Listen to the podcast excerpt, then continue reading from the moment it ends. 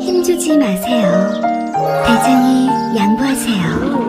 언짢아진 눈에 오는 그 부드러운 미궁 대장사랑. 아무도 몰랐어요. 제가 벌써 사고 나온 걸.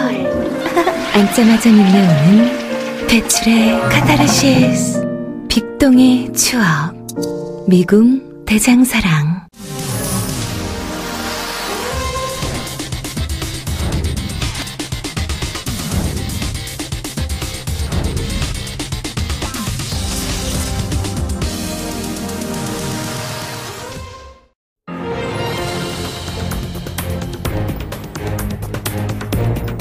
안녕하십니까 민동기입니다. 오늘 하늘 보셨나요? 잿빛 미세먼지가 해소되면서 일주일 만에 파란 하늘이 드러났습니다. 미세먼지 보통 수준에 기뻐해야 하는 그런 상황이 조금은 쓸쓸하지만 모처럼 파란 하늘을 보니 참 반가운 오늘입니다. 3월 7일 목요일 이슈파이터 출발합니다.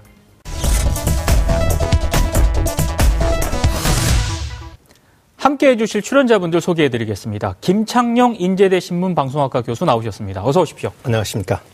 정상근 미디어 전문기자 나오셨습니다. 어서 오십시오. 네, 반갑습니다. 김덕진 빅데이터 전문가 나오셨습니다. 어서 오십시오. 네, 안녕하세요. 생방송으로 진행하는 이슈파이터는 TBS 홈페이지와 앱 그리고 유튜브에서 동시에 시청하실 수 있습니다. 최악의 미세먼지가 엿새째 전국을 뒤덮으면서 전국 15개 시도에서 비상 저감 조치가 시행됐습니다.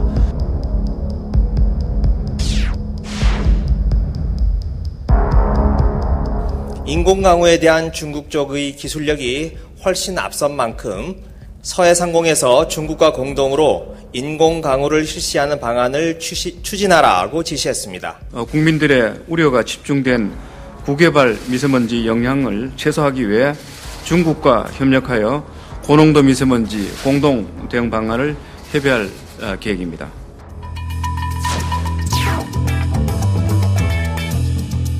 네티즌들은 미세먼지가 아니라 문세먼지라면서 대통령의 책임을 따지고 있습니다. 미세먼지는 국민 생명에 대한 테러입니다. 그런데 한국 정부는 중국에 대해서 아무 소리 못하고 있습니다. 국민들이 분노하고 있습니다.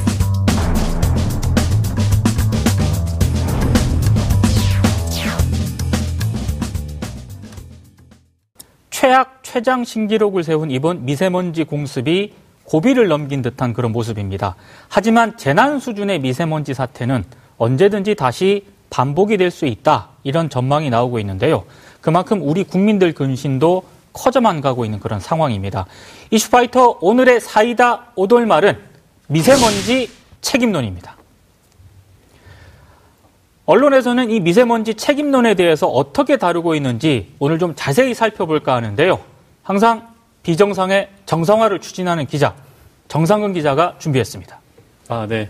아, 제가 저를 소개를 그렇게 해주신 겁니까? 네. 정상화. 네. 비정상의 정상화. 네. 어, 네, 갑작스러운 질문에 제가 어떻게 답을 할지 모르겠는데 어쨌든 브리핑 주제를 설명을 드리겠습니다. 어, 오늘 브리핑 주제는 미세먼지 책임론인데요. 수도권에서는 지금 일주일째 이 미세먼지 비상 저감 조치가 내려지고 있는데 어제 문재인 대통령이 다시 한번 이 조명래 환경부 장관을 불러서 특단의 대책 마련을 촉구를 했습니다.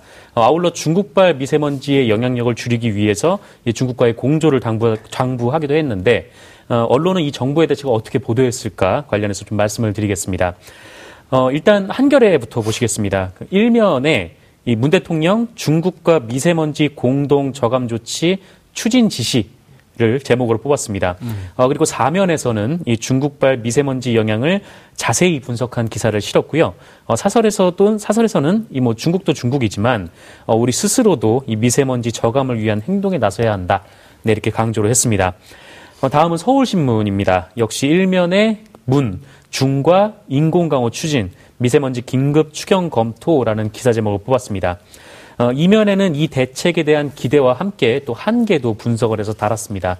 어, 뭐 서울신문 역시 이 사설에서는 국내적인 노력을 강조하기도 했습니다. 어, 국민일보와 한국일보 같이 보겠습니다. 그 일면에 이 미세먼지가 경제에 미치는 악영향에 대해서 썼습니다. 어, 국민일보는 이렇게 손님 얻긴 처음 이 서민 경제 잡는 미세먼지라는 제목을 뽑았고요. 한국일보는 먼지만 날려요. 이 경제도 비명이 터졌다라는 제목을 뽑았습니다. 음. 동아일보 보시겠습니다. 동아일보 1면에는 역시 비슷하게 문 대통령 중과 미세먼지 공동 인공 강우 추진이라는 제목을 뽑았습니다. 하지만 3면을 보면 민심 들끓차 뒤늦게 대책 쏟아내는 정부라면서 정부의 비판적인 입장을 드러냈습니다. 어, 중앙일보입니다. 중앙일보는 5면에서 다뤘는데요. 어, 문 대통령 중국과 인공 강우 실시 추진을 이라는 제목으로 소식을 전했습니다. 어, 그러나 중앙일보가 더 신경 쓴 것은 원전입니다. 아. 이 문재인 정부의 탈원전 때문에 미세먼지 고통이 심해졌다. 어, 그러니까 탈원전을 폐기해야 한다 라는 이 외부 기고 그리고 사내 칼럼을 어, 두 꼭지 내보냈습니다. 예, 마지막으로 조선일보 보시겠습니다. 그 일면부터 눈에 확 띄는데요. 예, 한중 갈등으로 번지는 문 대통령 미세먼지 발언이 제목입니다. 어, 대통령은 미세먼지 대책을 중국이랑 논의해 보라고 했는데 중국은 한국 미세먼지가 본인들과 관계없다고 했다. 어, 그래서 갈등이 증폭되고 있다. 뭐 이런 논리입니다. 어, 그 밖에 공무원도 안 지키는 미세먼지 이부제, 어, 대통령 한마디에 손 놓고 있던 장관들 학교 공사장 우르르, 음. 어, 푸른 나라 약속했던 대통령 특단 조치 여섯 번 말만 하고 2년 허송 등등의 기사를 냈습니다. 뭐 문재인 정부가 무능하다 뭐 이 말을 하고 싶었던 것 같습니다. 예. 이 사설은 조금 더 좀 방향이 다른데요. 이 미세먼지 포기한 정부 꿀 먹은 벙어리 된 환경단체라는 제목입니다. 이 환경단체들이 이 정부 들어서 좀 좋은 자리를 차지하더니 이 정부 비판도 안 하고 있다 이렇게 음. 지적을 하기도 했습니다. 지금까지 언론 보도를 쭉 한번 살펴봤는데요. 교수님, 뭐 모든 언론이 그런 건 아니지만 일부 언론 같은 경우에는 뭔가 그 해법이라든가 문제 해결 이런 쪽에 포인트를 맞추기보다는 누구 책임이냐, 뭐 정부 책임이 더 크다 이런 쪽에 조금 그 방점이 찍혀 있거든요. 좀 어떻게 보셨습니까?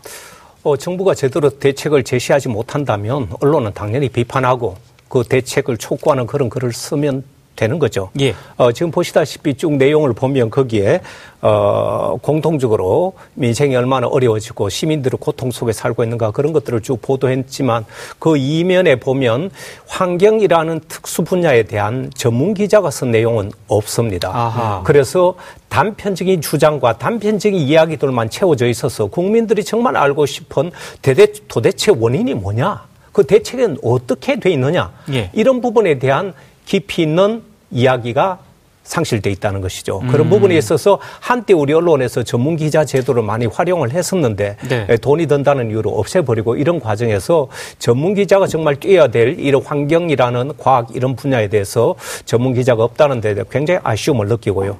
또 하나는 좀 눈에 띄는 것이 조선일보가 왜 저런 식으로까지 보도를 했을까? 아. 어, 저는 다른 언론과 탁 두드러지게 특이하게 보이는 것은 예.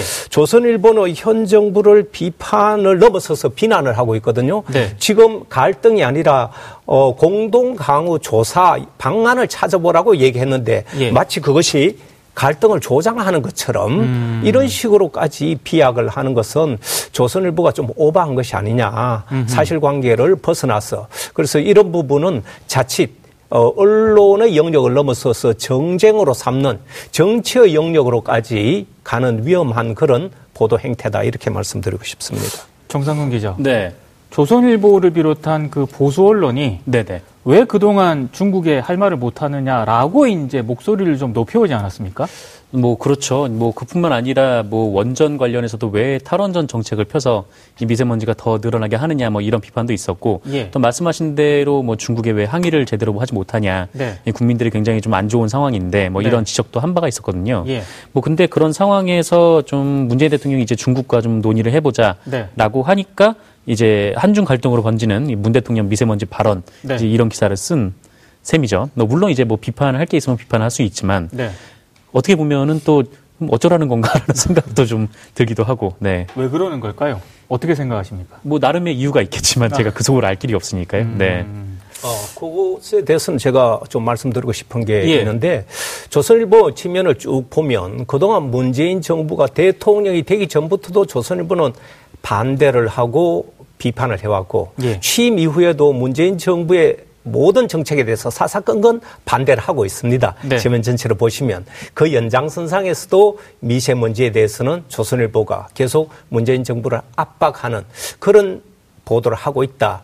지면을 통해 보시면 아마 내일 또 모레도 문재인 정부가 하는 모든 정책에 대해서 반대의 목소리를 굉장히 높일 것입니다. 아. 그 연장선상으로 이해하시면 됩니다. 미세먼지조차도 예. 정쟁의 도구로 삼는 자유한국당과 발맞춰서 이렇게 보도하기 때문에 네. 일반 시민들은 왜 이런 것까지 이렇게 하느냐 음. 이해를 못하지만 어, 이런저런 그 경제 문제뿐만 아니라 환경 문제라든가 또 다른 일자리 문제라든가 계속 반발하고 반대하고 비난하는 그 연장선상에서 이런 보도가 나오고 있다고 보면 됩니다. 아, 음. 김덕진 부소장님은 네. SNS에서 음. 이 언론 보도에 대해서 좀 혹시 뭐 동향이라든가 이런. 분위기가 감지가 됩니까? 그 일단은 그 미세먼지와 관련된 SNS의 동향을 살펴보면요. 예. 말씀하신 대로 과거에는 이게 누구 책임인가 아니면은 이게 뭐 때문에 생기는 건가 이런 얘기들이 많았어요. 근데 아하. 최근에는 이제 그런 게 중요한 게 아니고 그래서 어떻게 해결할 것이냐. 네. 그리고 실제로 미세먼지와 함께한 일주일을 내가 어떻게 생활할 것인가에 대한 이야기가 주로 있습니다. 그러니까는 예. 이제는 누구 책임이냐, 누가 이유냐라기보다는 정말로 그래서 어떻게 해결할 수 있느냐. 만약에 해결이 길어진다면 지금 상황에서 내가 어떻게 생활해야 되냐. 결국엔 생활의 문제로 다가간 것이거든요. 네. 그렇기 때문에 오히려 사람들은 책임성보다는 조금이라도 명확한 그리고 해결을 하기 위한 정확한 방법이 있다면 그거를 좀 빨리 했으면 좋겠다라는 식의 전체적인 의견을 가지고 있다라고 정리해 볼 수 있을 것 같습니다. 음, 그래서 저희가 그 팩트 체크를 좀 해봤습니다. 이게 왜냐하면 어, 뭐 문세먼지라는 그런 지금 그 표현까지 나오지 않았습니까? 네. 어, 그래서 정확하게 언론들이 이, 이, 부분에 대해서는 또 팩트 체크를 이미 했기 때문에 네네. 관련해서 정상근 기자가 좀 정리를 한번 해주시죠. 네, 뭐 여러 가지 이유가 있지만 역시 언론에서 가장 가, 그 심각하게 미세먼지의 원인으로 문제를 지적하는 게 이 탈원전입니다. 그러니까 그렇죠. 원전에서 벗어나려고 하는 이 정책들이 이 석탄 발전의 비율을 높였고 그렇기 때문에 석탄 발전에서는 굉장히 많은 오염 물질이 나오기 때문에 네 이게 가장 큰 문제였다라는 건데 사실 이건 뭐 저희가 팩트 체크를 얘기도 하기도 전에 네. 뭐 이미 뭐 JTBC라든지 뭐 한겨레 경향에서 계속 팩트 체크를 한 바가 음, 있었거든요. 예. 이미 그 결과가 다 나온 상태입니다. 근데 예.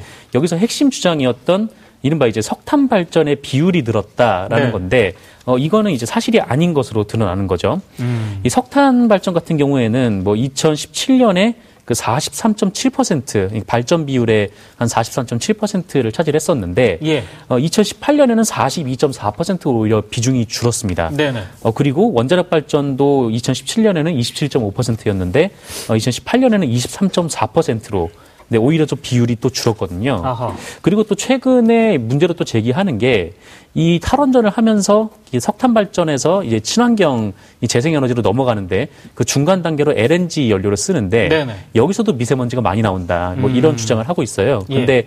이 물론 이제 LNG를 떼면은 뭐 이전보다 이전에 이제 100을 뗐으면 120을 그 한 20 정도 늘려서 한 120을 뗀다고 치면은 미세먼지가 더 나는 건 사실입니다만 예. 그런데 반면에 그 LNG만 떼고 더 석탄도 더 떼는 게 아니라 석탄은 줄이고 LNG를 더 떼기 때문에 네. 전체적인 총량을 봤을 때는 이게 미세먼지 발생량이 많이 줄거든요. 그래서 예. 이게 국회 정책 보고서 내용이었는데 그런데 이제 LNG를 더 떼면은 이 미세먼지가 지금의 LNG보다는 더 나온다라는 음. 식의 이제 보도를 냈기 때문에 그거는 좀 잘못됐다라는 지적이 네, 여러 언론을 통해서 이미 나온 바가 있습니다. 근데 지금 정리해 주신 대로 이미 언론을 통해서 미세먼지는 탈원전 탓이다라는 게 이제 사실상에 이건 좀 오보다라는 게 증명이 됐는데 그런데도 불구하고 지금 오늘 조선일보하고 중앙일보를 보면은 계속 그런 식의 보도를 하고 있거든요. 교수님 이건 어떻게 봐야 되는 겁니까? 두 가지죠. 그러니까 이 미세먼지와 먼지와 또 탈원전 인과관계가 성립되지 않는다는 사실관계가 밝혀졌지 않습니까? 예. 그럼에도 불구하고 보수 언론들이 이런 식의 이 보도를 계속 한다는 것은 어 기본적으로 문재인 정부의 정책에 대해서 동의할 수 없다. 반대로 일관하고 있고요. 그것이 보면 환경, 경제, 외교, 통일 정책까지 전부 지금 반대로만 하고 있습니다. 그래서 한 건 건 보지 마시고 신문을 한번 이렇게 전체로 보시면 첫 페이지부터 끝 페이지까지 현 정부에 대해서 반대와 비난만으로 채워져 있는 이런 모습을 종종 볼 수 있는데 네. 특히 조선일보 같은 경우는 사주가 올해 들어와서 문재인 정부에 대해서 비판의 수위를 더 높이겠다. 예. 이런 어, 어떻게 보면 경영 방침을 밝혔습니다. 네. 그러다 보니까 그런 부분에 있어서 편집 체제가 어, 비난의 강도를 더 높여서 음. 사실관계보다는 이런 주장이 앞장서는 그런 내용들로 많이 차 있어서 어, 그래서 사실은 설득력이나 그 대국민 전달력에 있어서는 상당히 한계가 있다. 예. 말하자면 조선이나 중앙이나 동아 같은 보도를 좋아하는 그런 사람들에게는 이 조중동의 보도가 복음처럼 보이겠지만 예. 이 중간 지대에 있는 사람 들은 왜 이렇게 편을 갈라서 혹은 지나친 비약적인 보도를 통해서 계속 이렇게 하느냐. 오히려 어, 그런 사람들을 설득하고 끌어들이는데 보수 언론이 좀 실패하고 있는 것이 아닌가 아, 저는 그렇게 보고 있습니다. 교수님이 설명을 해주셨는데 그 요즘 종이 신문을 보시는 분들이 거의 없어가지고요. 그렇죠. 네. 이게 전체적으로 바로 그 점입니다. 예. 그래서 뭐 요즘 보통 보면 스마트폰으로 손 안에서 그래서 포털이나 이런 데서 끈끈만 이렇게 보다 보니까 네. 그 사안에 대해서 전체적인 맥락이라는 거 보기가 어렵습니다. 음. 하지만 저 같은 이제 언론 학자들은 또 신문을 전체적으로 어떻게 지명 구성과 또 내용이 채워졌는지 왜 이것은 큰 보도가 됐고 이것은, 이것은 작은 보도가 됐는지 그런 걸 분석하다 보면 공통점이 나타납니다. 보수 언론이 현 정부에 대해서 선택적으로 또 음. 잘한 건 잘한다, 못한 건 못한다 이런 것이 아니라 처음부터 끝까지 비난 일변도로 간다는 것은 이건 좀 적대적인 정부와의 관계는 언론과 정부의 적대적인 관계는 국민에게 도움이 되지 않습니다. 네네. 아, 그래서 저 이런 부분에 대해서는 저는 보수 언론이 비판을 하더라도 좀 더 선택적으로 그리고 사실에 충실해서 해주는 것이 이 보수 언론을 지지하는 그 사람들에게 좀더 음. 영향력을 크게 미칠 수 있고 네. 또 중립적인 사람들 입장에서 이 신문도 좋아할 수 있고 저 신문도 좋아할 수 있지 않습니까? 예. 그런 사람들에게 좀 더 설정력을 높이는 데 있어서 비난 일변도만 가서는 좀 곤란하지 않는가 그런 생각을 아하. 해봅니다. 오늘 그런데 그 조선일보가요 이제는 환경단체들까지 좀 비판을 하고 나섰거든요. 그러니까 미세먼지가 이렇게 심각한데 왜 환경단체들은 이렇게 조용하냐 이런 또 그 기사와 사설을 실었는데 그래서 저희가 어, 도대체 미세먼지와 미세먼지 문제와 관련해서 환경단체들이 이렇게 조선일보로부터 비판을 받고 있는데 이 이런 비판에 대한 입장을 한번 들어보려고 지금 전화가 연결이 돼 있거든요. 환경운동연합의 양이원영 사무처장과 화상 전화가 연결이 되어 있습니다. 처장님. 네, 안녕하세요. 예. 어, 오늘 조선일보가요. 그 기사와 사설을 실었는데 혹시 보셨습니까? 네, 네 봤습니다. 예. 네. 근데 어, 왜 문재인 정부 들어서 이렇게 미세먼지가 상황이 심각해졌는데 환경운동 단체들은 집회는커녕 논평이나 뭐 비판 성명조차 이렇게 없느냐라고 지적을 했는데 이게 사실입니까? 사실이 아니죠. 아하. 저희가 미세먼지 특별법이 발효될 때에도 그 미세먼지 특별법이 발효되기 위해서는 좀 더 강력한 조치가 필요하다고 얘기를 했고, 예. 그리고 이 미세먼지의 국외 요인도 있지만 국내 요인을 어, 줄이는 게 우리가 할 수 있는 일이잖아요. 네네. 국내 요인 중에서는 석탄 발전소 그리고 경유 자동차 이런 게 굉장히 큰 요인으로 작용하고 있습니다. 예. 그래서 경유 자동차를 줄이기 위한 여러 가지 어, 상대 가격 조정이라든가 석탄 발전소를 줄이고 재생에너지로 전환하기 위한 특단의 대책들을 요구하는 퍼포먼스, 논평, 뭐 성명서 여러 다양한 활동들을 하고 있죠. 그런데 왜 조용하다고 조선일보가 이렇게 기사와 사설을 썼을까요? 특유의 메신저 공격 아니겠습니까? 아하. 저희가 석탄 발전소와 원전을 같이 비판을 하고 있는데 예. 그 석탄과 원전을 옹호하는 어, 쪽에서는 그 메신저 들을 공격하는 게 무엇보다 가장 유효하다고 보겠죠. 그 아하. 그 메신저를 공격을 해서 신뢰성을 떨어뜨려야만 그래야만 자신들의 주장이 더 어, 의미가 있는 걸로 비춰지는 거 아니겠습니까? 음, 그러면은요 오늘 그 조선일보 사설 가운데 현 정부에서 환경단체 출신들이 좀 요직에 많이 들어갔다. 그래서 환경단체들이 미세먼지 이런 부분에 대해서도 사태가 심각한데도 불구하고 조용하다. 이렇게 지적을 했는데 여기에 대해서는 혹시 어떤 입장이신가요? 우선 첫 번째로 저희가 미세먼지 문제에 대해서 조용하진 않고요. 네. 네. 계속 석탄 발전소를 절반은 줄일 수 있는데 좀 더 특단의 대책이 필요하지 않겠냐. 예. 지금 노석탄 발전소 6개 정도 조기 폐쇄, 지금 폐쇄하는 것도 아니고 조기 폐쇄가 2020년, 21년, 22년 이때나 돼서야 폐쇄한다고 하니 예. 그걸로는 현재 부족하다. 그게 아니라 지금 1000km 떨어져 있는 중국에서의 그 날라오는 미세먼지보다 훨씬 더 가깝게 코 밑에 있는 충남의 석탄 발전소 30개 얘네들을 최소한 몇 달만이라도 가동을 중단시켜야 되지 않냐 이런 음. 얘기들을 지금 계속 하고 있어요. 예, 예. 그렇게 얘기를 하고 있는데 어 갑자기 뭐 물론 어, 환경단체에 계신 분들, 그 전에 전직으로 계셨던 분들이 지금 뭐 청와대에 들어가셨지만, 예. 지금 환경단체 멤버가 아니잖아요. 그러면 그렇죠. 그분들은 그분들의, 어, 지금 뭐, 자기 본분에 다해서 일을 하실 거고, 예. 저희는 저희 본분에 다해서 일을 하는 거죠. 음. 그래서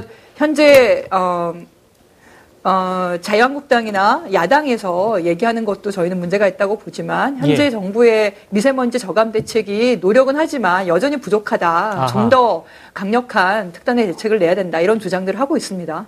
그 말씀을 하셨으니까 마지막 질문 하나 드리겠는데요. 오늘 환경부에서 미세먼지 긴급조치 방안을 내놓지 않았습니까? 이거 혹시 실효성이 네네. 좀 있다고 보시는지요? 아, 짠합니다, 진짜.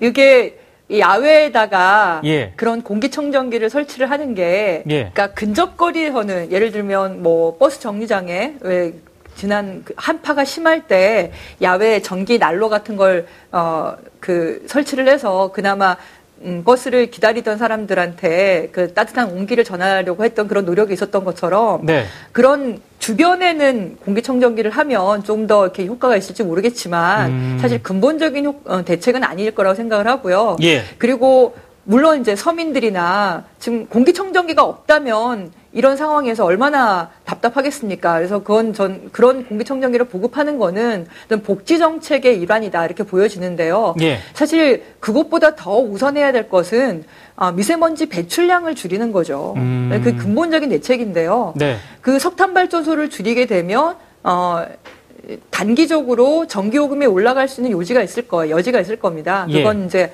어, 간 가구당 보통 한 뭐 천 원에서 삼천 원 정도의 비용일 텐데 예. 커피 한 잔 값이잖아요. 그렇죠. 아니 마스크 한 개 값인데 그거에 대해서 처음에 이 정부가 초기에 에너지 전환을 할 때 전기요금 인상 없다. 라는 사실 잘못된 말을 하면서 음. 어, 지금처럼 미세먼지를 줄이는 데 있어서 사실은 더 많은 비용들을 딴 데 지출을 하고 있는 셈이죠. 네네. 저희 저희가 보기엔 지금 봄철에는 석탄 발전소 전체를 꺼도 될 만큼 전기 어, 공급량이 굉장히 많이 남아요. 예. 그래서 그 중에 최소한 절반이라도 그리고 수도권 바로 밑에 있는 30개 석탄 발전소라도 가동을 한시적으로 이 3개월 만이라도 중단을 시키자. 음. 네, 그럼 전기요금 부담도 없을 거고. 네. 그렇게라도 좀 했으면 좋겠다. 그 말씀을 꼭 전달하고 싶습니다. 아, 알겠습니다. 오늘 말씀 여기까지 듣겠습니다. 네. 네, 네. 하나만 더 말씀드리면 아, 예, 예, 싶은데요. 예. 우리 네네. 우리 시민들이 또 노력을 해야 되는 게 있어요. 예, 예. 지금 미세먼지에 대해서 중국 얘기하고 정부 얘기를 하는데요. 네. 사실은 경유 자동차가 도시에서는 미세먼지가 가장 근접거리에서 피해를 많이 주고 있어요. 그렇죠. 그러니까 전체량으로 보면은 한 3위밖에 안 되지만 도심 내에서는 1위 압도적인 1위가 경유 자동차거든요. 네네. 특히 그 어, 어 그걸 뭐라 그러죠? 그 달리지 않으면서 이렇게 어 공회전하는 거. 아, 예, 예. 그리고 공회전. 천천히 이렇게 예, 예. 공회전하는 천천히 운전하거나 공회전할 때는 평소 정속 차량 할 때보다 미세먼지가 20배에서 30배가 더 많이 나와요. 아하. 근데 그게 이렇게 미세먼지 고농도 시기에 우리 주변에서 그런 경유 자동차들을 어 곳곳에서 그렇게 볼 수가 있거든요. 예, 그러니까 예. 이건 사실 이 미세먼지 재난 시대에는 우리 모두가 실천을 해야 되는 그런 시기입니다. 음. 경유자동차가 자그마치 천만 대가 있고요. 네. 그 천만 대의 40%가 수도권에 다 몰려 있어요. 예, 예. 예. 그러니까 우리의 실천도 굉장히 중요한 시대다. 음. 같이 이걸 만들어 나가야 된다. 우리가 네. 과거에 매연이 굉장히 심할 때 1980년대 이후에 2000년대까지 노력을 해서 많이 줄였거든요. 예. 좋아졌어요, 공기가. 네. 근데 이제 두 번째 과제가 미세먼지를 줄이는 과제고 이 과제는 우리가 꼭 저는 성공할 수 있을 거라 생각합니다. 음, 알겠습니다. 오늘 말씀 여기까지 듣겠습니다. 네, 네 지금까지 환경운동연합 양희원영 사무처장과 말씀 나눠봤습니다. 아, 바로 오늘 그 국민들은 이 미세먼지 이슈에 대해서 어떻게 생각하고 있는지를 한번 살펴보도록 하겠습니다. 김덕진 부서장께서 준비하셨습니다. 네. 네 오늘의 빅데이터 분석 키워드는 역시 미세먼지입니다. 미세먼지에 대한 여론을 오늘은 조금 다른 방식으로 살펴보려고 합니다. 어떻게 하려고 하냐면요. 오늘은 SNS 전체의 데이터를 한번 분석을 해봤습니다. 이번 일주일 동안 언론을 제외한 총 9개 카테고리의 주요 SNS, 그간은 우리나라 사람들이 사용하는 거의 대부분의 SNS 일주일간의 언급량을 살펴본 것인데요. 보시는 것처럼 데이터량만 3,580만 건라는 과거보다 엄청난 이제 그 큰 데이터라고 볼 수 있습니다. 이 정도의 양을 가지고 한번 분석을 해봤습니다. 예. SNS 전체 언급량을 분석을 했을 때 관련돼서 나오는 키워드들이 좀 재미있는데요. 일단은 전체 SNS다 보니까 가장 많이 나오는 것이 사진 그리고 생각 이런 키워드가 나옵니다. 그런데 이제 눈에 띄는 키워드가 바로 하나 있죠. 미세먼지입니다. 그러니까 이 미세먼지가 중요한 것이 82만 3천 건 정도로 무려 3위를 차지했는데 특정 이슈를 지적해서가 아니고요. 그냥 전체 데이터를 살펴본 것인데 거기에서 3위로 미세먼지가 나온 것입니다. 어허. 그만큼 미세먼지에 대해서 사람들이 얼마나 많은 관심이 있는지를 확인할 수 있는 수치라고 볼 수 있을 것 같습니다. 또그 다음으로는 토픽과 관련된 것을 증가해 봤는데요. 어, 이번 일주일 동안 사람들이 이야기한 것 중에 토픽이 얼마나 많이 증가됐는지 그 증가 추세를 한번 보았습니다. 그런데 그 증가 추세에서 1위로 볼 수 있는 게 바로 환경 오염입니다. 어허. 전주 대비 거의 300% 정도의 증가율을 보였는데요. 중요한 것은 우리가 계속 이야기했었던 외교 그리고 교육 지난주에 이제 화제가 됐었던 키워드들이죠. 근데 이 키워드의 언급량의 증가율보다도 훨씬 더 많은 증가율이 이 환경 오염에서 나왔다라는 것입니다. 이제 음. 그만큼이나 많은 사람들의 높은 관심을 볼 수 있습니다. 이런 것만 봐도 이제 미세먼지에 대한 키워드에 대한 관심을 알 수 있는데요. 그렇다면은 이번에는 이제 미세먼지와 관련돼서 실제적인 키워드를 한번 살펴보았습니다. 미세먼지와 관련된 연관 키워드인데요. 보시는 것처럼 1위가 마스크입니다. 역시 사람들이 미세먼지가 있으니까 어떻게 하면 마스크를 차야 되고 마스크의 비용이 어떤가 이런 이야기들을 나눈 것을 볼 수 있고요. 자 그렇다면 오늘 우리가 이야기했었던 것처럼 보수 언론에서 강하게 내세우는 탈원전이라는 키워드가 과연 미세먼지와 관련된 연관 키워드에 있는지를 살펴보았는데요. 천위까지 살펴봤지만 이 천위 안에서 탈원전이라고 하는 키워드는 찾아볼 수가 없었습니다. 하하. 대부분 일상생활에 대한 직접적인 닥친 피해나 아니면 그에 대한 생활 풍속에 대한 이야기들이 주 내용을 이루었습니다. 여기서 나아가서 이제 탈원전과 관련된 키워드도 한번 살펴보았는데요. 예. 탈원전과 관련된 키워드는 1위는 역시 뉴스가 많이 나와서 미세먼지가 있었고요. 그 외에 좀 재미있는 것은 8위에 이 가짜 뉴스라고 하는 키워드가 있었다는 아, 겁니다. 예. 그리고 또 이제 43위에는 조선일보 그리고 53위에는 녹색당이라는 연관 키워드가 있었는데요. 이런 키워드가 있었다는 것도 주목해 볼 만할 것 같습니다. 네, 지금까지 미세먼지 그리고 탈원전과 관련된 분석을 진행했고요. 더 자세한 이야기는 들어가서 진행하도록 하겠습니다. 정상근 기자. 네. 어, 키워드 가운데 천위까지 미세먼지와 관련한 키워드 중에 탈원전이 없었다. 네. 이거는 어떻게 봐야 되는 겁니까?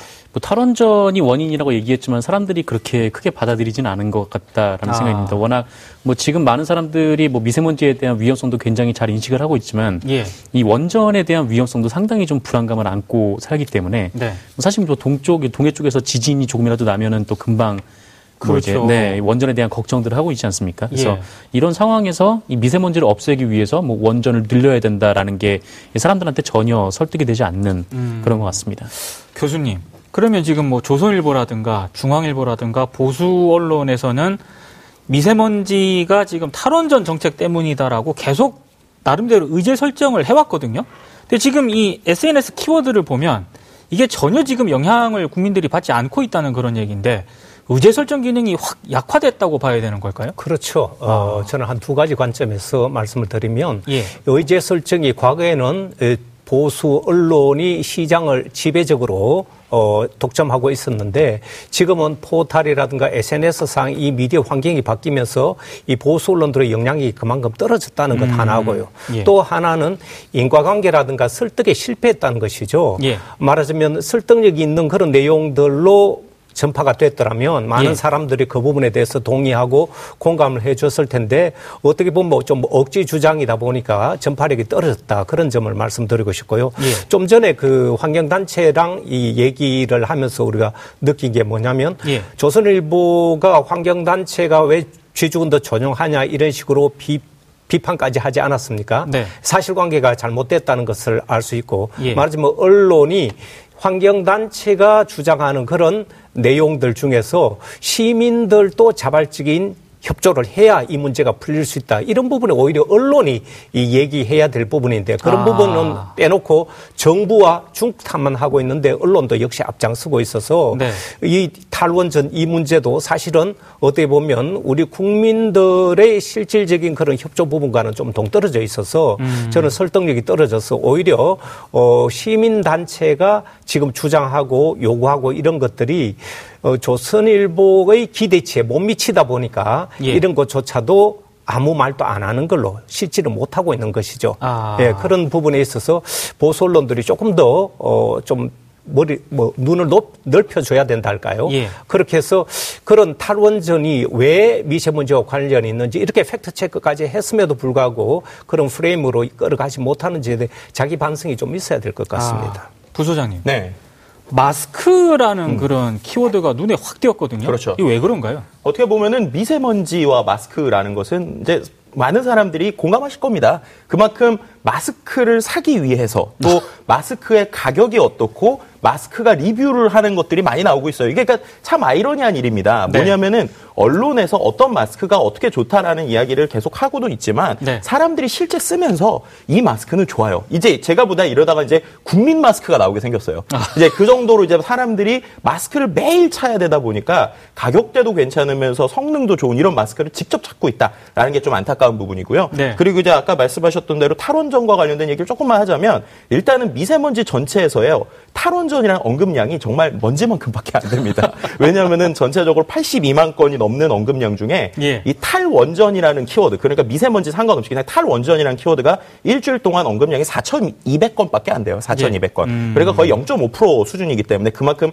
의제 자체가 이제 아젠다가 세팅이 되지 않은 부분도 분명히 짚고 넘어갈 수 있는 부분이라고 볼수 있을 것 같습니다. 알겠습니다. 지금까지 미세먼지와 관련한 그런 언론 보도 그리고 국민 여론까지 한번 살펴봤는데요. 마지막 순서가 남았습니다. 원래 김덕진 부소장을 처음에 좀 가장 먼저 시키려고 했는데 방금 마무리를 하셨기 때문에 아, 네. 오늘은 비정상의 정상화를 추진하는 네. 정상근 기자부터 한번 가보시죠. 네, 저부터 하는 게 정상인 것 같아서. 근데 그 전에 이 아까 지금 말씀하신 거에 잠깐만 첨언을 하면 예. 2017년 그러니까 탈원 탈원전 얘기가 본격적으로 나온 뒤에 이 한국수력 원자력에서 언론에 광고를 했던 게 한 달에 7억 8천만 원이 넘습니다. 그렇죠. 네 그런 부분도 있고 네. 또 뉴스타파 보도에 따르면 2017년에 그 2014년부터 2017년에 언론에서 이제 돈을 받고 뭐 기사를 이제 써주는 네. 좀 그런 일들도 있었기 때문에 좀 네. 이런 부분도 좀 문제가 되는 것 같고 예, 마지막으로 한줄 평을 하자면 아까 교수님께서 좀 이제 미세먼지가 아니라 이 미세먼지도 이제 정부를 비판하는 쪽으로 지금 다 이렇게 쏠리고 있다라는 네. 얘기를 듣고 생각이 났는데 네. 미세먼지 문제가 뭔지도 모르면서로 정리하겠습니다.